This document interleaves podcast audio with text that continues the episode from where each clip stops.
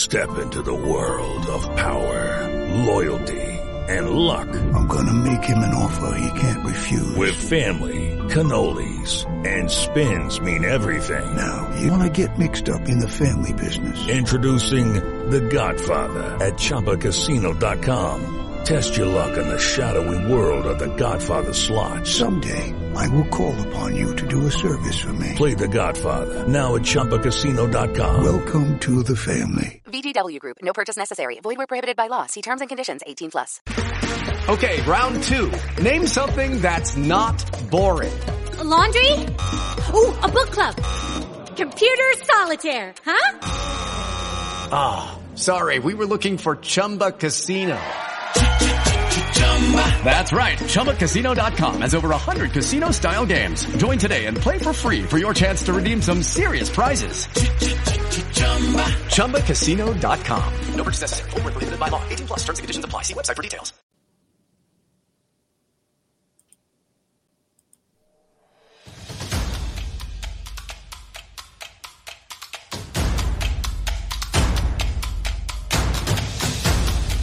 You are listening to the Roberta Glass True Crime Report, putting the true back in true crime.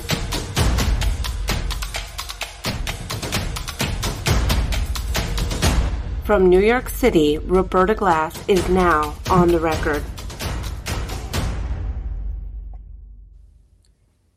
In in 1994, Damien Echols, Jesse Misskelley, and Jason Baldwin were convicted of murdering three eight year old boys named Michael Moore, Christopher Byers, and Stevie Branch. In 2011, the killers were freed after pleading guilty via an Alford plea, promising to fight to fully exonerate themselves from the outside. The killers did little until 2021 when they began to petition the courts to test the DNA evidence. Joining me to discuss the West Memphis Three's long history with DNA and public relations is friend to the show, Jennifer Carlson, and also an incredible expert on this case. Welcome, Jennifer. Hi, Roberta. Good to be here. So, what got you interested in the West Memphis Three case? Um, when the Paradise Lost documentary came out, um, I remember uh, watching particularly the opening scene, which is just jarring. And um, I've been obsessed with the case ever since. I mean, um, especially after their release, I um, I really it really upset me when they were released, and um, I really had to dig in deep to make sure that my instincts um, weren't leading me the wrong way. Yeah, so you're talking about that opening of Paradise Lost, where mo- mothers are feigning and and it kind of goes through the town and the town's reaction. Is that is it, that it's it's the the opening scene where they're at the crime scene and they show the boys on the ditch Okay. bank. It's just Okay. jarring. Okay. You don't forget I it haven't when you see it.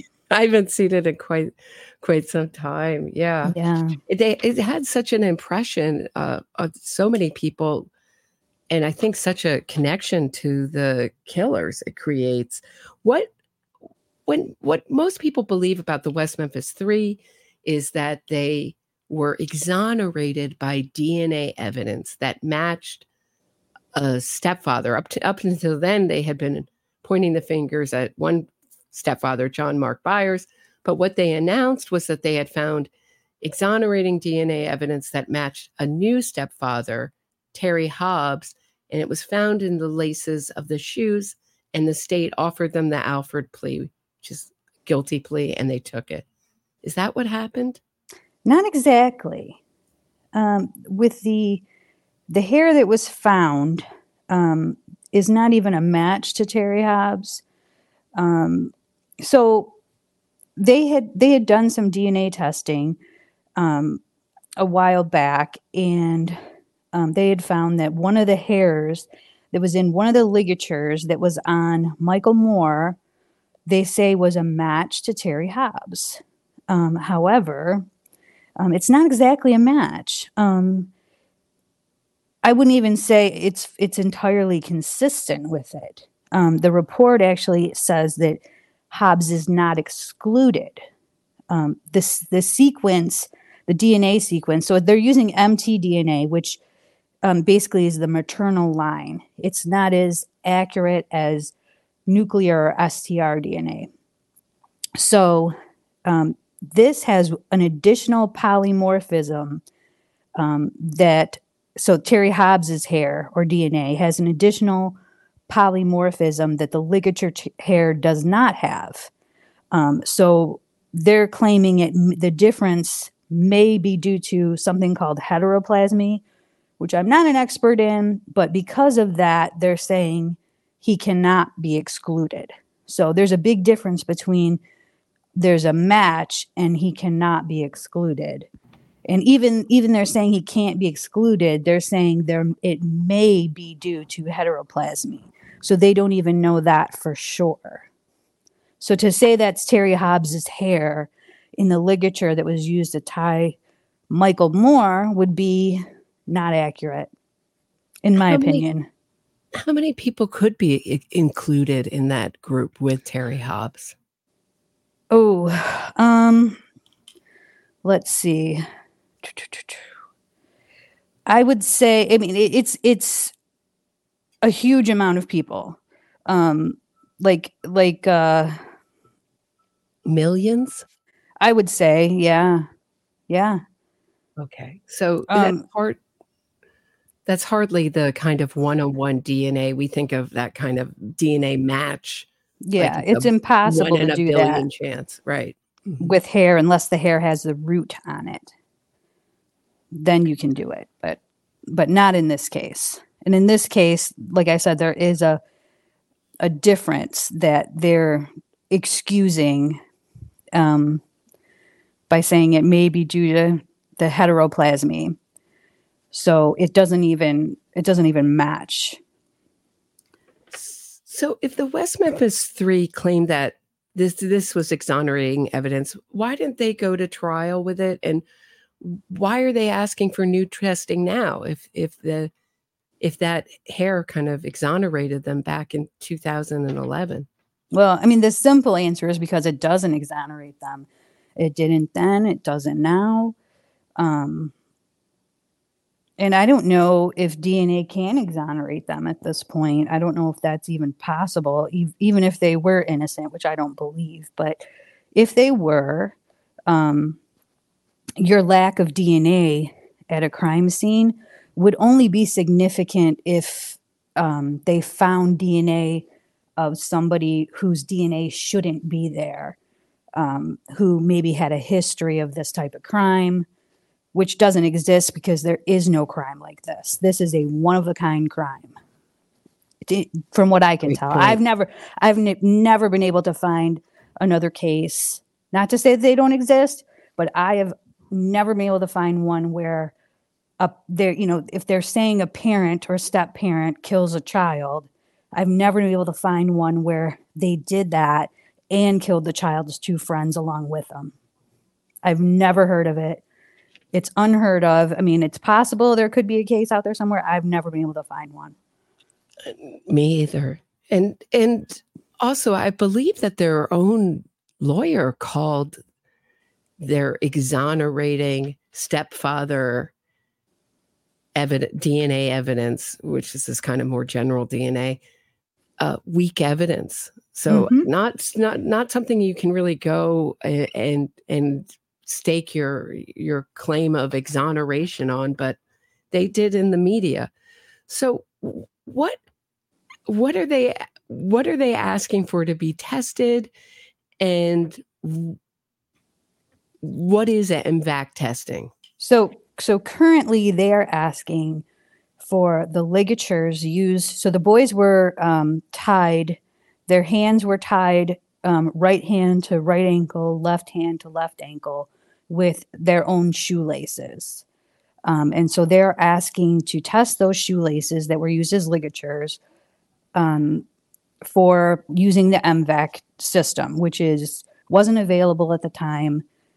Um, back in 1994 or 93.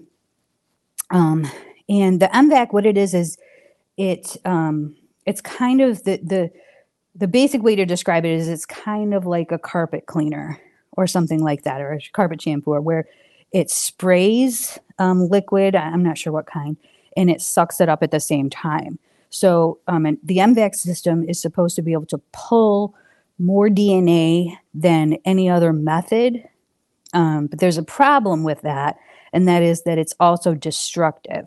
So it's also going to destroy anything else that is left on the shoelaces. Um, it's going, it's not, you're not going to be able to test them for DNA again after that. So what I hear is that you have like a one shot, one shot at it with MVAC. Once you've MVAC'd a piece of evidence, it's gone. You can't test it again. That's that right? correct. Yep. And it's also extremely sensitive. So not only is it capable of pulling potentially, um, now the, the boys were found in the water as well. So they were in the water overnight, as with, you know, the shoelaces, everything was in the water overnight. So that is really damaging to DNA. And so it's going to pull, it could potentially pull any um, DNA of the killer, but also anybody who has ever handled the shoelaces. Um, these are eight year old boys that were murdered, and um, any number of people could have tied these shoelaces at any time, um, including the people who put originally put them in the shoes when they were in the store. Um, I mean, so, it could potentially pull, you know, maybe, you know, as much as 10, 20 different mixtures of DNA off of these laces and they could claim, oh, it's exonerating. you know, what I mean? but whose Right. DNA is it? it? it the dad, the mom and dad's? They're helping him tie the shoes. Did his friend help him tie the shoe? You know, how many people help young kids tie their shoes? Right. I would say a lot. Their teachers. Could it pull up something like if someone, I, I don't know how much you know. I mean, this may be going past what you know. That's okay. But just if you, if you were say someone threw a cigarette butt, eh, would that pick up if it, were in the water near them? Would that pick up on, on their clothing? Does it have to be touched? DNA? do What, you know? what, what you're, What you're you mean? saying? I mean, if you're in the water, you throw a cigarette butt in the water. Is that would that DNA possibly show up on their clothes? I'm just saying, could it float through the water? I wouldn't think so. Okay. I would. I mean, but it, I mean, I don't. I'm not an expert, but that'd be my best guess. Is it is Okay. like a, a cigarette butt floating in the water wouldn't be able to transfer to their clothes unless it touched it potentially. Okay. Would be my best guess. Yeah, I'm just used to. T- I, I'm.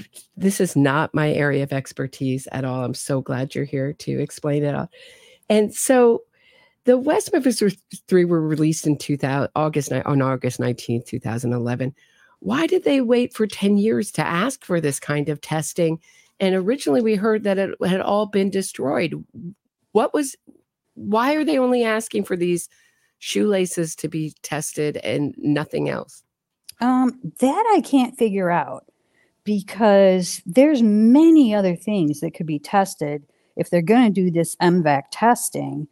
I would prefer, and I know a lot of other people, some who believe they're innocent and some who believe they're guilty, would prefer to have everything tested with MVAC if they're going to do it, um, because there's so many other things they could test. Um, the boys' clothing, um, because their clothing was torn off of their bodies or or pulled off of their bodies by the killers um, would be a good thing to test with MVAC. But they're not asking for that, which is strange because I would think that would be um, as more valuable, maybe even than the shoelaces, because it's bigger. There's more area that they can vacuum. Absolutely.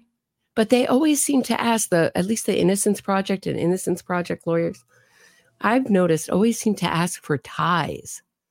And I've always Yeah. wondered if there was something about ties that seem like they would have a lot of DNA and that they often don't. I, that's just my own curiosity. But the West Memphis Three have a long history of DNA. We're going to take a quick break. When we get back from the break, Jennifer's going to go through starting in 1993 with a necklace.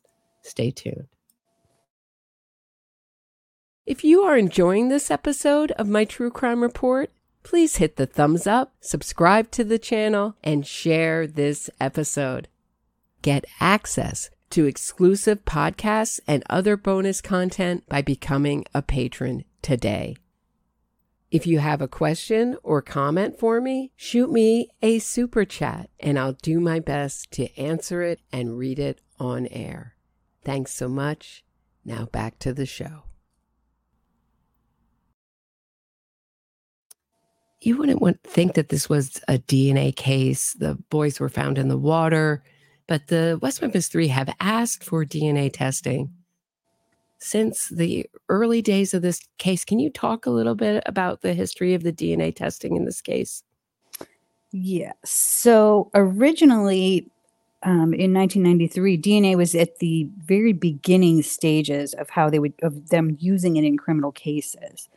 Um, so there there wasn't you couldn't get too specific on the matches. It was very close to being like a blood type thing, where there's only one there's only one um, they call it a, a HLA DQ or and and it's basically a series of numbers. Um, so it was and so, a lot of people in the case matched each other, and so it made things in the beginning very complicated. Um, there was blood on Jesse Misskelley's shirt, um, and they tested it, and it came back as a match to one of the victims, uh, Michael Moore. However, it also was a match to Jesse Misskelley. Um, so that was, they couldn't use that for anything. Um, there was a necklace um, that was worn by Damien Echols um, that had blood on it. And that came back as a match to Stevie Branch.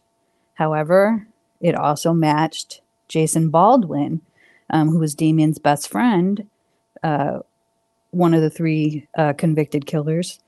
Um, so they couldn't use that because they had the same type of HEL, HLA-DQ um, DNA uh, locus.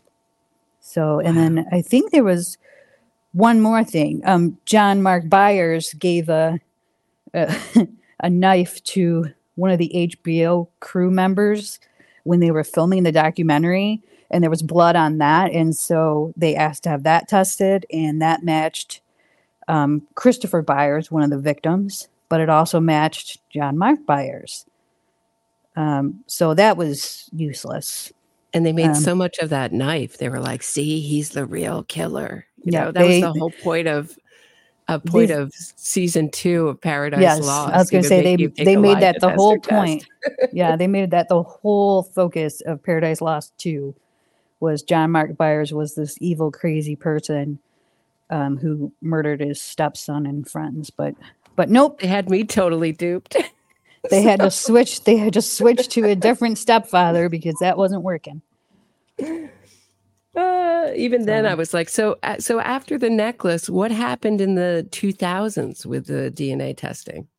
Um, I don't know that much happened um, until they did it. Oh, they did it in uh, 2005. They started testing for for actual STR DNA. They did a lot of hair testing, which is the MT DNA as well, and they tested so many items. Um, in December of 2005, they had all of these items tested. They they went back January of 2007. So so we're talking over a year later, right? They they are comparing it to the three killers that are in prison at this point. Um, they've been in prison for what over 10 years at this point when this happened. And they got all these different results, and they'll tell you that they, there's none of their DNA in any of these items, um, which technically that may be true, but it's not exactly true um, because they they're excluded. The only things they're excluded from. Let me let me. So it's 20, 29 items um, had no results at all. So they're not excluded from those 29 items. And Okay. then four four items couldn't exclude any but any male, so they're not excluded from those. Five items couldn't exclude um, anyone. Five additional items, so they're not excluded from that. Um, so there's 21 items that exclude the the three convicted child killers. 21 items but each one of those 21 items listed on this uh, lab report match the victims. Not a single one that excludes them doesn't match the victims on this 2007 report. Wait, say that again. So how many so so so so two there's two items that could match them? DNA no they, there's there's um 38 out of all of these items tested uh-huh. that that did not exclude them. So it does it's it's not that there it matches them, but it doesn't exclude them because there there wasn't enough information. Um, it's only a partial profile, so they can't say whether or not it excludes them, um, or So things like that. They But- got no no nothing on it or they can't be excluded and they Right. they can't right and The it's only things- to include them right the or o- to exactly it's not enough else, right. yes it's not enough to to to say it's them um, but the 21 items that, that that do exclude them all matched the the victims the boys who were killed interesting um, on this particular report which is the biggest batch of dna testing that was done in the case by Which far. inter- which you would think it would scare them away from wanting to keep up with this DNA testing but no. there's these famous 2011 results that have now seemed to be lost. What's up with that? And and uh, how how did how did those come to what do we know about the 2011 testing and and is there is there something i missed before from that testing to the Yeah. 2011 We- testing it is We're yeah, there's a, there's a mixture of DNA Okay. that that they discover um, in uh, the ligatures, um, which this could be why they're asking to have these tested um, because there's already a mixture that they're trying to use to muddy the waters. Um, so Stevie Branch's ligatures um, suggest there's a mixture, um, and the swab from Michael Moore's private area suggests that there's a possible mixture. Um, and then the swab from Steve Branch's private area suggests there is a foreign allele present that does not match the victims or defendants. Um, however, I can tell you for a fact that during autopsy, um, when photographs were taken of these poor victims, um, that uh, the private area of it of Stevie Branch was um, touched by the bare hand of one of the physicians who was doing that work. so you think more than likely that's maybe maybe the source That could potentially be the source. Yeah, it very, very likely could potentially be the source. okay. So after that testing what what what did they do after that? Um, so in 2011, um, when they were still trying to get out, they they um so in 2010, November of 2010, they won a um this the Arkansas Supreme Court granted them um evidentiary hearing, which all the new evidence could be presented to the court. Um, so they're considering this new DNA, this mixture, and all this stuff to be new evidence. So um, they asked for more testing in March of 2011.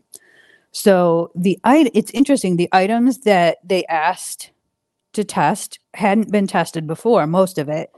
Um, so there's like some more hair, um, some biological extracts, which I believe is uh, like the stomach contents of Steve Branch or something. Um, their their clothing and their shoes and uh, planks that are near the crime scene, a little sheriff's badge that Michael Moore used to wear or carry with him, a bike reflector, and the bikes. And there was also an ice pick and a hook and a rope um, and sticks found at the crime scene. And then Michael Moore's wallet. And interesting, you said cigarettes, cigarette butts and packs that were found at the crime scene. Um, so I I was really curious to see what the results were. And the shoelaces, they didn't ask to be DNA tested. They asked to have them measured and examined for fibers. But they didn't Hmm. ask for DNA testing on the shoelaces at this point, which is kind of odd considering they want to do it now. And Um, uh, kind of odd because the fiber evidence that's so damning in this case, they always said that that is junk science. So they do say that that's junk science, which is interesting. Um, so so that's where they were at with that, and and so the state agreed to the testing. They didn't fight them on it, and then the judge ordered the testing. Um, so that was in like April of 2011. So they had 90 days to get back with the court and let them know the results to have it done. And um, so they issue a status report um, Jul- mid July, July 18th. Um, and there, the, so the one of the things they couldn't they couldn't find was the white sheets that the boys were moved on. They wanted those tested, but the police couldn't locate them. Okay. Um, but they Clearly and a so in conspiracy to cover Yeah. up the truth, Jennifer. I think it was, and then it turned out to be papers, which they probably ended up discarding, or they probably, with all that biological matter, just um, were too corroded and eventually got tossed. I imagine, but um, so the lab, so by July, mid July, they completed all of the non-hair DNA testing, um, and they found in three locations on Christopher's uh, sneakers, they found um, DNA um, on the shoelace hole, um, and on, on the on the shoe that's there was one shoe that still had a lace in it. Um, so on the shoelace hole of that shoe and the shoelace that was in that shoe, they found um, DNA from the same male source. And then on his other shoe, they found DNA from a different male source. Um, so, and and they also contained the shoe, the shoelace hole DNA hit, and the other shoe DNA hit also contain a mixture from a separate source, which they don't say if it's male or not. So, um, and it's just interesting because they say it conclusively excludes Echols, Miss Kelly, and Baldwin, which are the three convicted. Um, they don't say um, anything else about anything test any any of the other items that were tested. They don't say what the results are. There's no report from the lab like we got for the other testing. Um, they indicate that the shoelace and ligat- ligature testing is in progress uh-huh. and they they actually don't even say on that status report whether or not any of the male DNA matches the victims. So, So, it's like a mystery, the results. And yeah, then what happened to those? And then they pled guilty. Via, Well, then they, they- yeah, asked they- to plead guilty via an Alford, and then they Well, said the they had a state made them do it. yes, they had right? a They had separate status- yeah they had a separate status report on July 25th, which was only like 10 days later or something like that, not even. Mhm. um and that so there it was the hair they were talking about the hair which um i think they tested 12 n- they tw- tested 12 new hairs eight of them matched uh christopher byers who was one of the victims three of them couldn't be tested and there was one hair from the blue jeans and blue wallet that didn't match the victims or the convicted. And so we don't i mean that hair could be from who knows? It could be from anybody from any reason. I imagine the blue wallet was velcro and i mean i don't know if you've ever seen hair stick to velcro but I have two could be the cats, so killers yes, could be somebody else's right right. but Yeah, i've not been able everything. to speak to I've not been able to speak to anybody or find anybody, and I know um, there's been you know a, a prominent podcaster. I shouldn't say prominent. Um, uh, Yeah, no, we'll, we'll name him. certain right? Bob Ruff. podcast. Yeah, Bob Ruff went So tell me there. what happened since you're really close to this whole thing with Bob Ruff. Oh, So Bob Ruff went. So we. So the nuns have been screaming about this 2011 test that they've never released the results for. So they're so they're giving these status reports and they're listing things, and then all of a sudden, it gets like we're we're getting we're hearing nothing back about yes. about about this DNA. Yes. So I and I wanted to trace where the DNA. guilty. Yeah, I was trying to tra- yeah, absolutely. It's it not they they the status report, the last status. So the status reports, and I want to be clear, come only from the defense. It's the defense's lawyer writing the status report. So they put in the report what they want to put in the report. And and that it is what it is. It's not the report from the lab, which is what we have for all the other DNA testing that's available um, online. We have the the lab reports. Um, we don't have those for this for some reason. And so July 25th was their last status report. And then um, August 2nd, Echols' attorney is having lunch with his old law school buddy, who's the attorney general, um, asking him to skip the evidentiary hearing. Which, why, if you have all this evidence that proves you're innocent, are you going to skip a hearing like that? Um, right. And so that then, would be say we have new new evidence.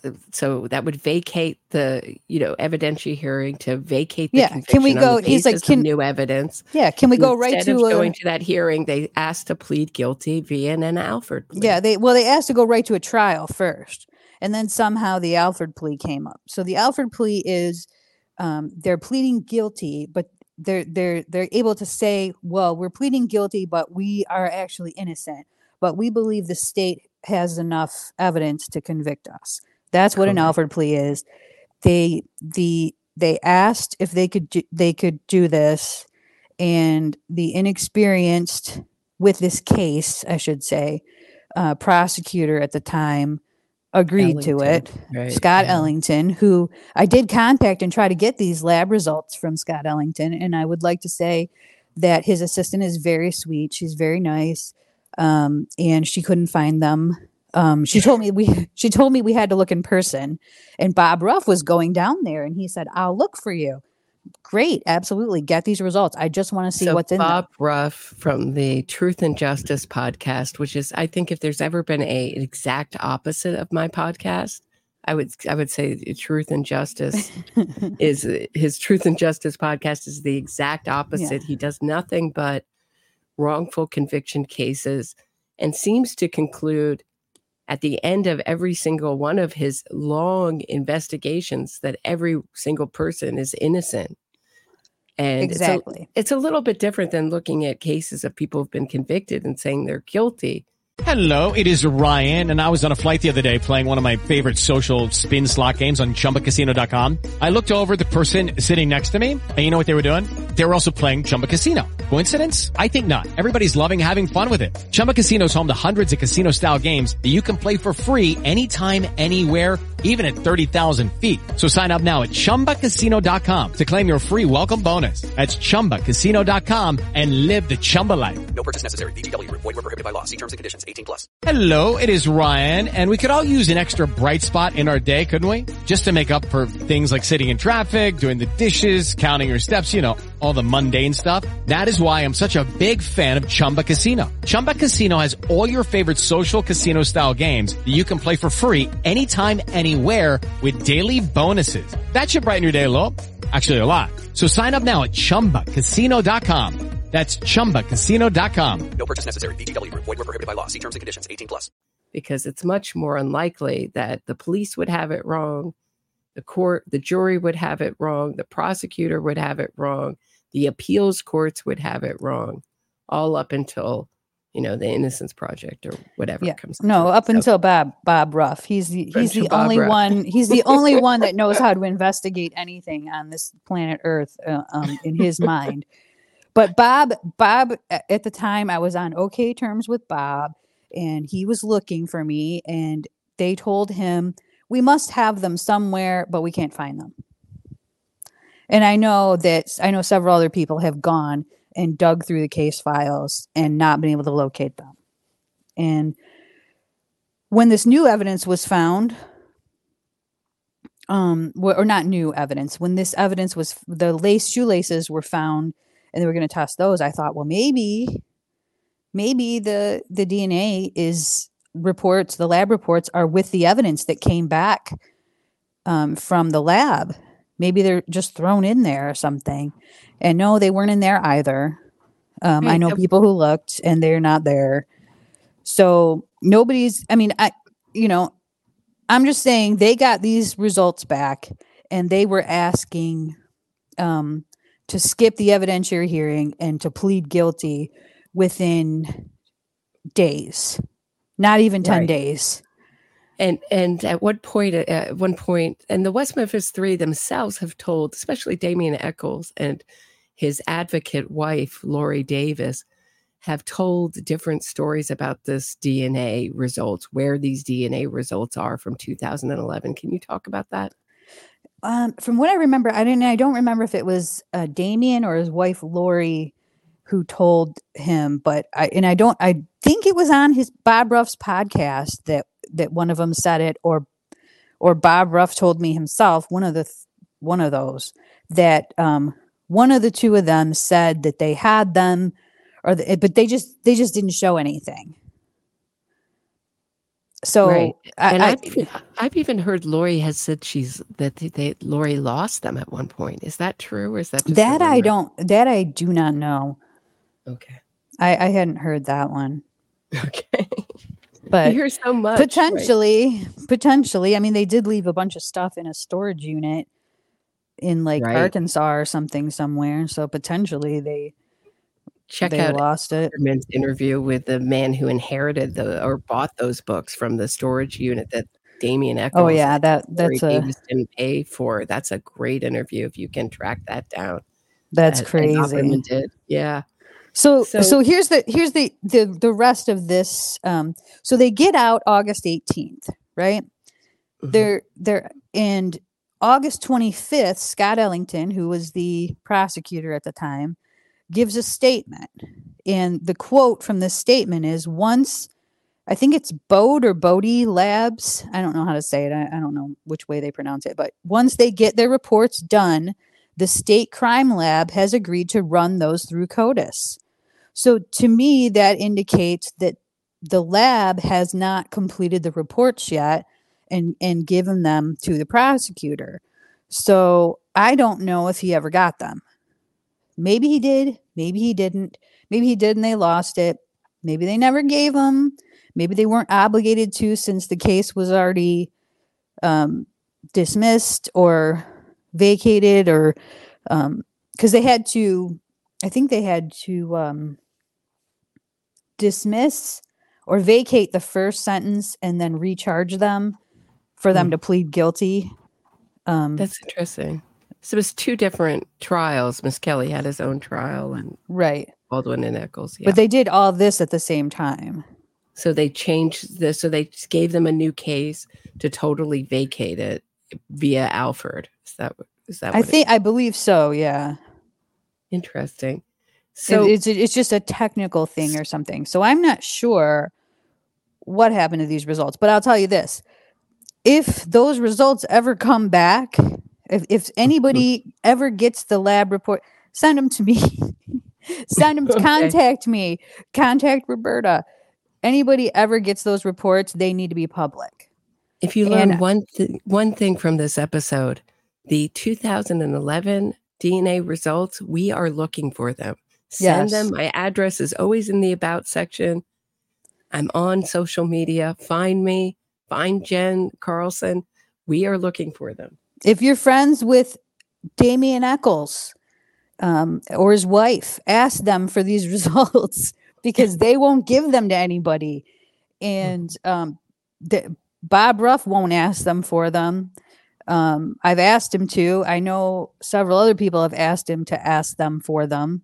Um, he will not, or he. Is he- interviewed them in his in their New York apartment. He had pizza with them. He took off his shoes. Yeah, he sat there all chummy with them. very friendly with him. So Yeah. not only did he get criticism for his for people like me saying it's going to be really hard to be objective when you're sitting in someone's living room uh, eating pizza you know going out to pizza and uh, chatting with them to be about their guilt or innocence Yep.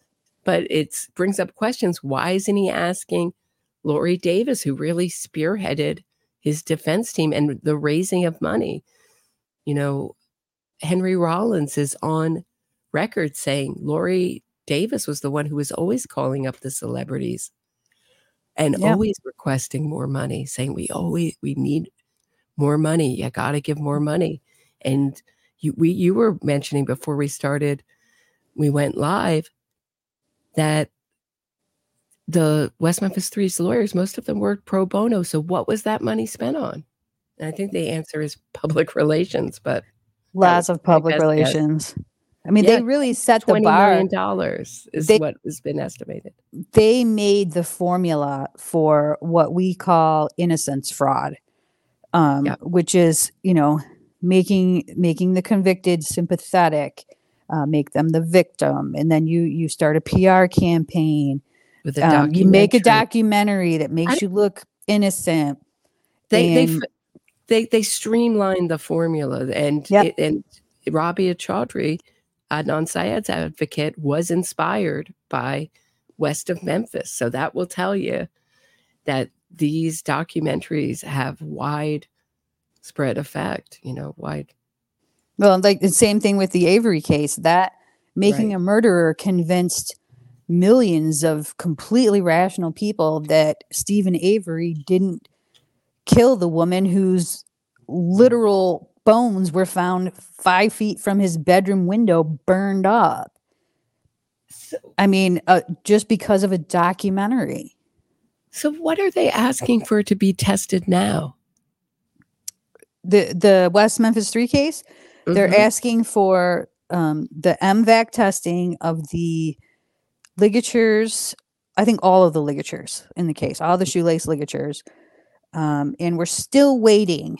I think on a, on a decision um, from the judge on that, um, whether or not it can be done. So Bob Ruff has raised, from what I understand, a hundred thousand dollars or something like that to pay for this test. Um, and that's the other thing you're asking why are they testing now? Um, it's because of Bob Ruff, to be honest with you. He he pushed this and spearheaded this. And so when he's doing that, what is Damien Echols going to say? No. How does that make him look? You know what I mean? When Bob Ruff's like, "Hey, we need to do this M-Vac testing to to prove your innocence," what's he going to say? No, he can't say no. Right. And he knows from 2000 if, what we think happened in 2011 is that maybe the results could have been one of the possible scenarios is that the results were not helpful. And in fact damning to them they can just be swept under the rug. I mean they're already guilty for this crime. They have nothing to lose. So to answer the question why would guilty people ask for the DNA? There is your answer. They have nothing to lose. No. And it only helps, and I'll use your expression, Jennifer, muddy the waters. Yep, that's exactly what they're trying to do. They're they're pretty sure there's going to be a bunch of DNA on these shoelaces with this M-Vac, and they're not worried about it. So, to, why do you think that they're guilty? What's the most clear and uh, Well, the, the most them? convincing thing for me is that I believe Jesse Misskelley, and I realize Jesse Misskelley has has said he's he's confessed or given nine different accounts or something like that of this story, but the main thing is there are some things in there that he could not have known that are very descriptive that he describes. He describes the boys squirming in the water. Not everybody knew that the boys had drowned, that they had water in their lungs. It wasn't completely clear. He he knew who was hit harder. He knew which boy was cut on the face. Think things he knew which one was cut in their private area. Um and I just believe him. He's telling the story. To me, he sounds like a little kid who's saying, you know, people always say, oh, he's got the mind of a child. Well, kind of.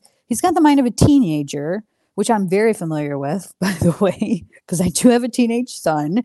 Um, Mm-hmm. and what, he'll, what what he's doing is he's giving a little bit, and then they're like, "Hey, this doesn't make sense," and he's like, gives a little bit more. He's trying to give as little information as possible so that he doesn't get himself in trouble. He doesn't want. He's the only one who shows remorse. He doesn't want to um, admit what he's done, so he it comes out very slowly, and it comes out. Um, he doesn't give the whole story until the end when he knows um, that he's basically cooked you know?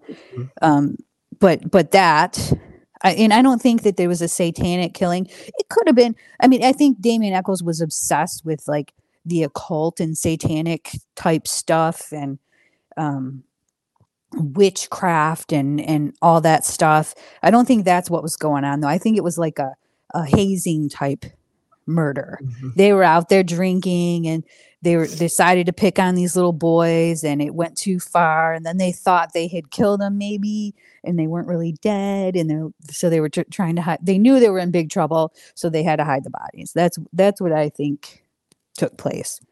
It's just So the most logical explanation for me Is, that you answering the question? Do you have from Oswald Spangler? Do, you have any disagreements with William Ramsey's uh, opinion on the West Memphis Three? Is that you answering it, saying it's not a satanic murder? I, d- I don't know if it is or not. I, I, I don't know if he he killed them in a satanic way or I, I don't think he did. I think they were dabbling in stuff like that, Echols especially. Um and maybe they planned it because I believe they did talk about it about killing somebody or hurting somebody. And he liked to torture and you know animals and stuff like that and have animal skulls and everything. So um, it's potentially possible. I wouldn't rule it out, but I think it's more likely, especially for the other two, to be to be a Echols is a different. He's a whole different animal. But the other two, I think it was more of like a hazing type thing where they're beating up and picking on little kids, and it goes too far. So Echols potentially, because he's still obsessed with mm-hmm. Aleister Crowley, and he i mean i think i just looked at his twitter today even though i'm blocked but i looked at his i looked at his twitter today and he's got a book on there by Aleister crowley you know and he on the stand is saying he didn't even know who Aleister crowley is you know which was a Right. complete lie. So he's perjuring himself on the stand. He thinks he's smarter than everybody else. And i to me there's no way they didn't do it. They this Right. was an area they hung out in. It's it's a logical area for teenagers to and, and other people to drink and hang out and you know do things that they don't want to be seen doing and it's the halfway point between where Damien and Jason and Jesse were living. It's like the the central area. Mhm. um and so i just and he's he i think admitted to going back there even though he lied and said he didn't on the stand. I think at one point he did admit to going back there. Interesting. So, is there anything that would convince you that the West Memphis Three, any DNA evidence yeah. that So- would convince you that they're innocent, or anything that the West Memphis Three could present, like maybe an alibi, or yeah the three don't have alibis either that's the other thing. They they not only don't have alibis but two of them admit to being it, were with each other uh damien and jason but um yeah so if any of these dna results come back and there's dna on it that's from somebody who has committed a crime like this before who didn't know any of the boys um or or something like that somebody whose dna had no business being there. Um i would consider that pretty good evidence against that person. I'd have to see more like more stuff would have to come out that would connect that person. But dna that belongs to a relative being on a person's shoelace or something like that does not mean anything it doesn't mean they're the last person to touch a shoelace um, like the hair that was found people make a big deal because the hair that was supposedly a match to Terry Hobbs was found in a knot of the ligature on Michael Moore, which isn't his son. But we don't know whose shoelace was used to tie Michael Moore because they were all mixed up. And um, so I, I was like, wow, the, there was a hair in the knot. That's interesting. So I went over to my son's shoe and I picked it up and I looked at his shoelaces. And guess what was sticking out of one of his shoelaces? It was a blonde, it was a blonde hair. And none of my kids are blonde. So it was embedded in the shoelace. Wow. So it's potentially that hair could have been embedded in that shoelace when it was tied and it couldn't it's possible it doesn't belong to the person who killed them. So, so does anyone el- does anyone have questions for Jen? It's I, I think for me it's the uh, it's Misskelley's confessions and when I found out that when I read the confession where Dan Stidham is begging him, that's his lawyer, begging Jesse Misskelley not to confess. Yeah, that one that one is the is that the Bible? That's the Bible confession. He puts his hand on a Bible Right. and he's swearing to tell the truth. And his attorney is saying, Don't do this, don't do this. And he's doing it anyway. This is after he's convicted, I think, right? Yes. And he tells the whole story. Um, he tells he knew this path to come out of the there's a path there's some obvious paths. So one of them is across a, a pipe bridge, which is kind of famous, but um, there's a, another path that goes up to the service drive on the opposite side. And he, they ask him how he left. He says he went up there.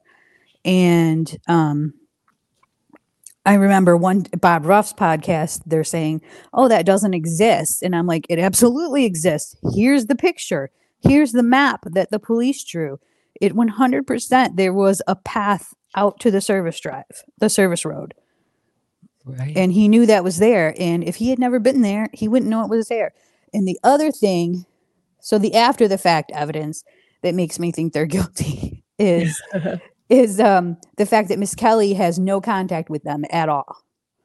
Um, he doesn't want anything to do with either Great one of them. And if you watch, so when they were let out on August 18th, they did a press conference right then. And I'm imploring, I think I said this the last time I was on, but everybody should go and watch. It's a very short video. I think it's like 10 to 20 minutes long or something like that. It's a press conference the day they're released.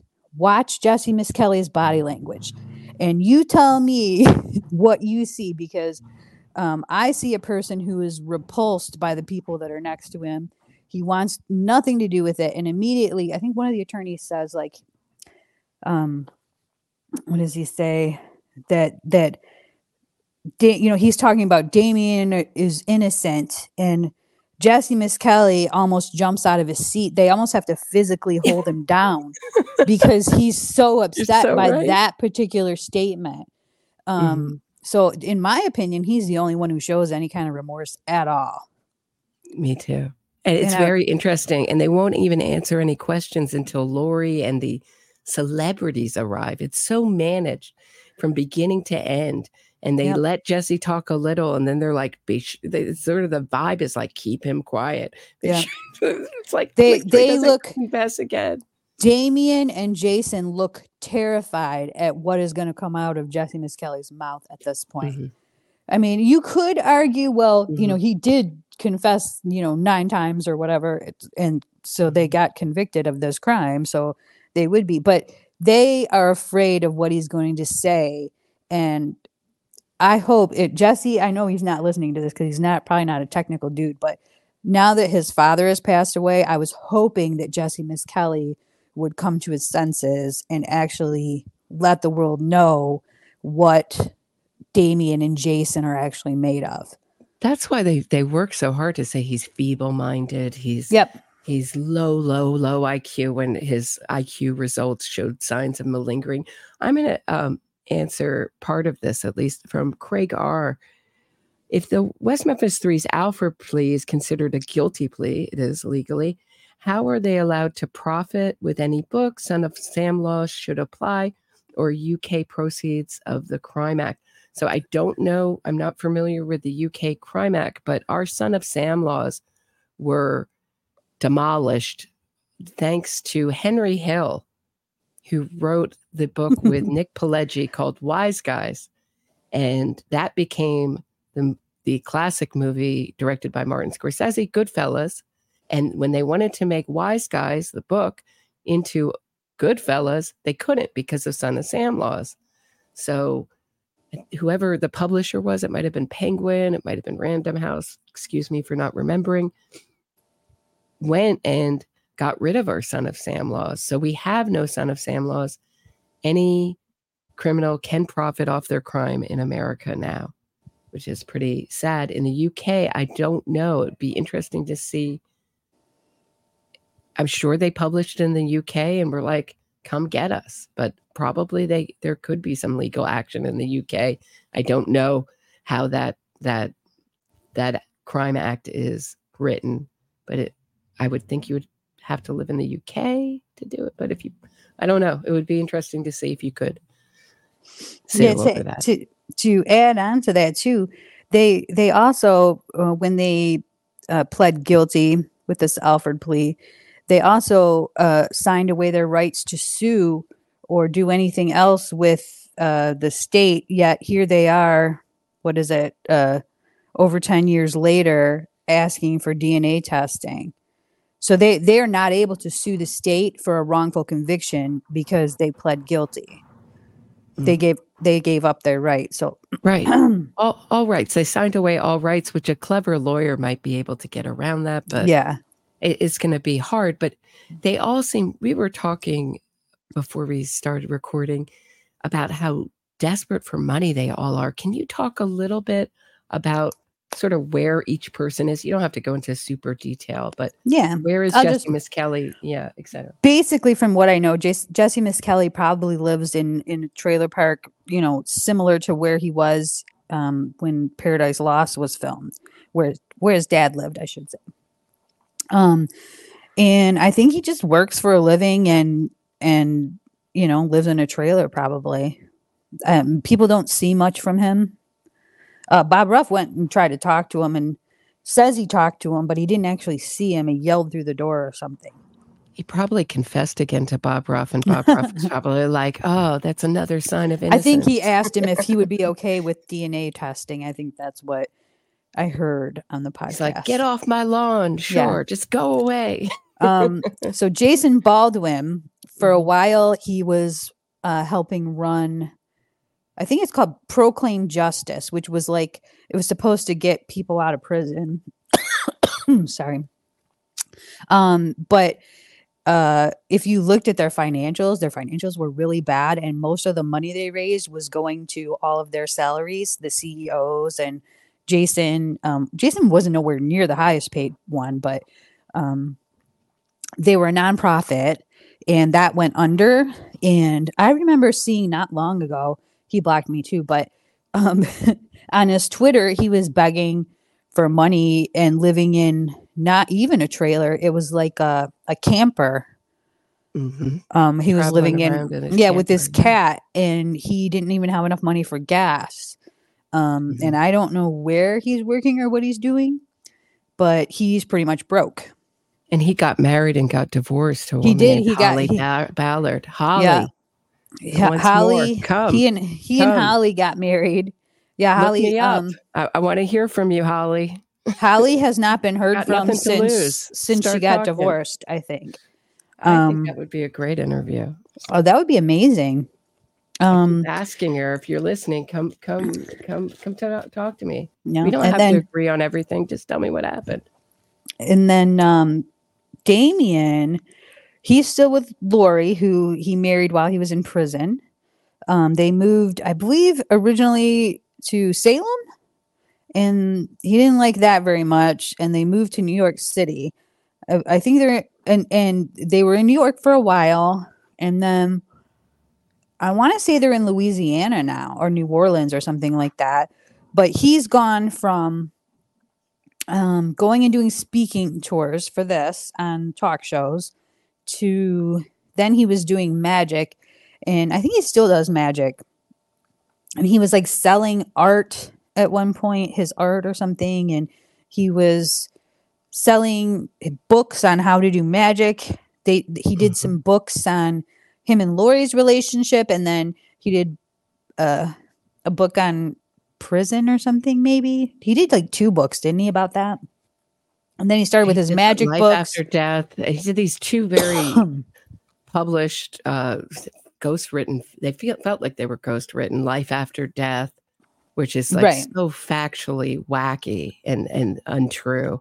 Like he says, Exhibit 500, which was something the defense put together, which was 500 pages of Damien Echols' scary mental health history. That's another thing exactly. pushed me over the edge, and I'm sure you into the guilty Yeah. uh, column or category or group or whatever you want to well call he it. was he was receiving uh ssi so if that doesn't tell you he's mentally not right i don't know what does um three three three stays in a mental hospital in the year before this crime. Yep. So and setting fires, uh, fires he abusing animals, killing animals. yeah he's like bedwetting. Mhm. every warning sign of a, a future killer um he has yeah.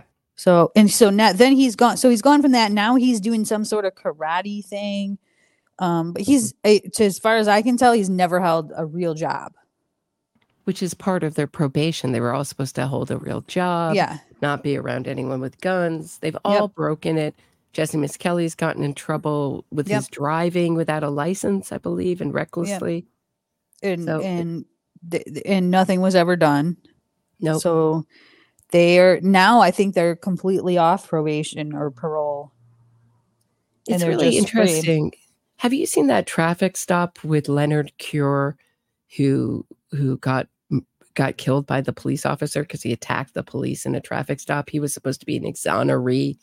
He worked Oh, with the Georgia. Innocence Project. But if I'll, I'll show it to you, but he gets out of the car and he says something like, "I'm blah blah blah. Who are you?" And it's like some made up name. I don't know what he's talking about. He may be out to lunch, or it may be some kind of slang. I don't know. I don't know what he's talking about because it's not like he says, I'm Leonard Cure. Who are you? But it's like he gets out like, I'm an exoneree. I can do anything with this word exoneree, which just means that you got out by legal, legal technicality, fraud, or some, some other way, in my opinion. Very, so seldom is that about innocence when of these people who are called exonerated. But he gets out with like kind of like, this real it just reminded me of the west memphis 3 this kind of license to do anything nobody's going to stop me i can drive 100 miles an hour down the freeway no one's Yep. going to stop me with this exoneree label label so i think we've we've we've done it. Does anybody before we go i don't think i missed any questions. Good thank you. Good questions guys. I mean jennifer really knows everything about not only just the case but the lore around the case. I think what the most surprising thing has been watching the West Memphis Three supporters argue from the time when I was with them and I thought they were innocent, they're arguing that Damien Echols was just into Wicca. He was never into witchcraft or Crowley or anything like that. You guys have satanic panic. They would laugh at you, argue to they're blue in the face. And now that Damien Echols has gotten out and has done nothing but work for the occult, sell books about the occult, et cetera, et cetera, now their argument seems to be it doesn't matter and that doesn't make him a killer. yep That's Always been moving the most amazing thing to watch. I know, always. You can't win with these people. So Mhm. it is now it just doesn't matter. But when it hugely mattered, he was Wicca. So it, I think it's pretty, it's interesting the way the sort of the arguments have changed. The suspects have changed so much. They've gone from accusing one stepfather to another stepfather. And yet they still have their supporters. It's amazing. and a lot of them a lot of them i can guarantee you I, I will almost guarantee you that after um, we're done with this live um, and the more and more people who listen to it um, that i will get attacked um, not physically hopefully um, but but people will will send me messages and search me out and try and destroy my life which is what they always do um, yet they never succeed. But um, they they do that to all of us. They try and personally attack everybody, and they can't. You know, they can't argue the facts of the case. They just have to attack you. Um, so I'm hoping that doesn't happen. eh, You know, and I'm willing to say that I am open to the fact that they could be innocent and and I'm if you have the DNA report that can prove it, send it to me please because I will look at it. I will. I 100% will. So, so uh, get West Memphis Three supporters, find those 2011 DNA results, and uh, get them to us pronto. Um, If you're in tight Okay. with Damien, ask him because he won't speak to me. so I really appreciate. So what Jen's saying is she does this at no benefit to herself. You know, uh, there's really no benefit for her speaking up, and uh, I really appreciate that you bravely do and that you took the time to learn so much about this case. Thank you so much for for sharing your impressive knowledge with us. oh, thank you. Um, we'll have to do it again sometime for sure. For sure. All right. Um, before I go, I did a a show with Lisa O'Brien on her Based in Fact, a true crime podcast about the DeFeo case and Amityville horror. It is very long and very extensive. It's everything you wanted to know about the, that Amityville horror. You can find it on her podcast. Coming up, um, there's going to be more stuff in my Patreon. Please, if you're listening on podcast, please leave me a five star review, hit the like button, subscribe to the channel, and I may be doing a stream on the Charlie Adelson trial, maybe tonight, if not tonight, very soon. So stay tuned for that. Have a good night, everybody, and thank you so much, Jennifer.